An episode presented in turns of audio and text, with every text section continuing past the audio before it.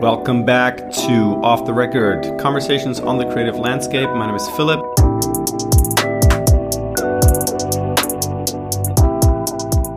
We're back with a short episode. In this episode, we're going to discuss three questions that are always the same for all of the guests. If you want to listen to more interesting thoughts of those guests, just check out the previous episode.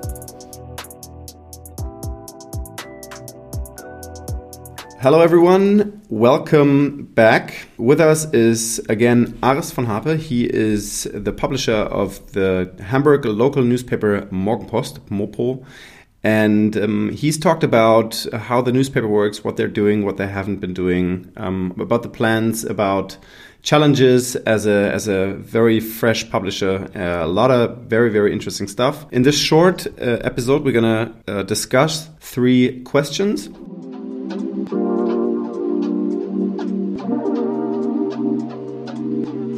And I just want to start with the first question right now. What do you think all marketers should know?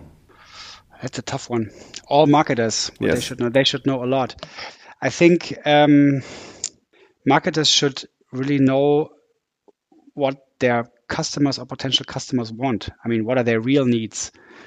Um, maybe it's maybe it's a too boring answer, but that's I think. Um, I feel that very often people think that they know what their customers want, but they don't really know. And uh, talking to the customer and really understanding them, I mean, I learned that in all my, I mean, through all, all the all the stations that I've been working in in my life so far, uh, that this has always there's always been a gap between uh, what people think and what what the reality is.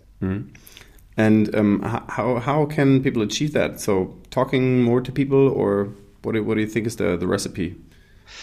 Yeah, and take off your internal um, your internal um, sunglasses that you sometimes have. If you sit within a company, you always say, "Yeah, our, our product is so cool, it's the greatest," and then everyone just confirms to the other one how how great people, I mean, how great the product is, how great everything is, and that the stupid customers should finally understand that our product is the best, and why don't they buy it? You know, and then try people force them to buy it, and that that just doesn't work um, and that's pr- probably the reason why this so often goes in the wrong way.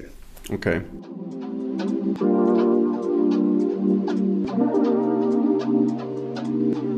Question number two. What do you think every brand should stop doing right now? Right now, you mean as of January 2021? Yeah, for example, like just right now. If you could tell any brand to stop doing something right now, what would you tell them?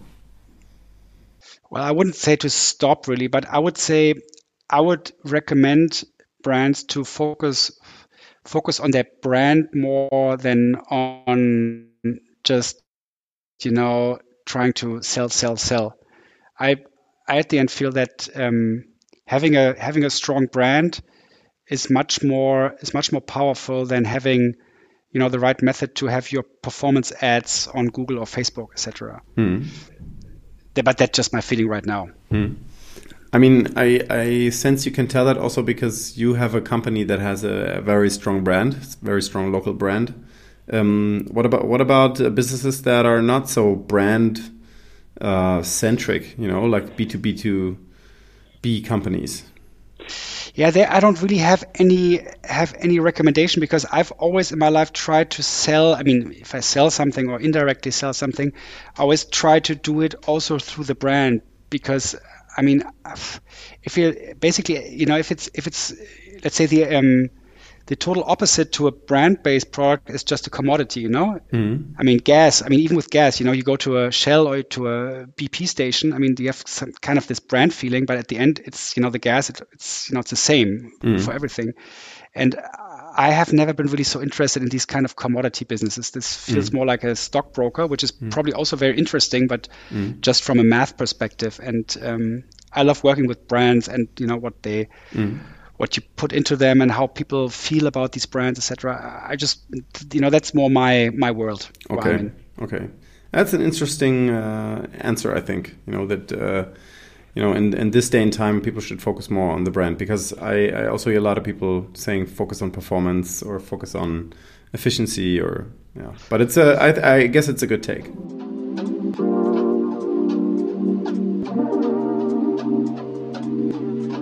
Okay. Uh, question number three. If you could spend a thousand dollars on marketing campaign for your newspaper, what would you do? There's no limits. Well, it, it depends. I mean, as I said, focus on brand. I mean, we have a very strong brand, so um, there's not so much where we can spend money on brand, um, just except for you know continuing to deliver a good product, mm-hmm. uh, because people have a feeling about you know what our product is, and just you know trying to trying to overachieve the expectations that they have. To always you know every mm-hmm. week the newspaper is better than the week before, or every day even. Mm-hmm. Um, um, but I'm, I mean, I'm right now, um, since right now we have lockdown. I mean, I'm actually spending money on performance and looking mm-hmm. at, you know, what are the what are the places that uh, that are still open right now? Where where can we sell more newspapers? So I'm pushing some brand marketing in supermarkets, for example, mm-hmm. because that's where people, you know, in the second half of December, you know, bought their Christmas presents. You know, mm-hmm. because those were the only places that were open. Did some marketing there. Mm. How do how do you do marketing in a supermarket? Do you just like buy a rack, or how does that work? No, no, no, no. They, I mean, they have also display display advertising um, opportunities in the supermarkets. Mm -hmm. Usually close to close to um, close to where you pay, mm -hmm. close to the checkout. That's where the newspapers are. So, and just to have a further impulse to look at uh, to look at Mopo there. Okay, understand. Okay. Um, yeah, interesting. A supermarket. Didn't think about that. Yeah. I mean, obviously, it's yeah. an obvious place where you can buy, but uh, um, I didn't think you would focus on on this specific area. No, this is just what we do right now. Mm. You know. Um, okay. What what would you do, for example, in two months? What we did last summer, and that was very successful. Also, we uh, spent um, on radio because that is something you know something opposite totally opposite to what we're doing. And we're working a lot with radio stations together from a you know i mean we advertise them it's always we call it it's a um, it's a barter business you know mm-hmm. where um, you know they buy media space from us and uh, they pay with media space from them so we have an ad of the radio station in our newspaper mm-hmm.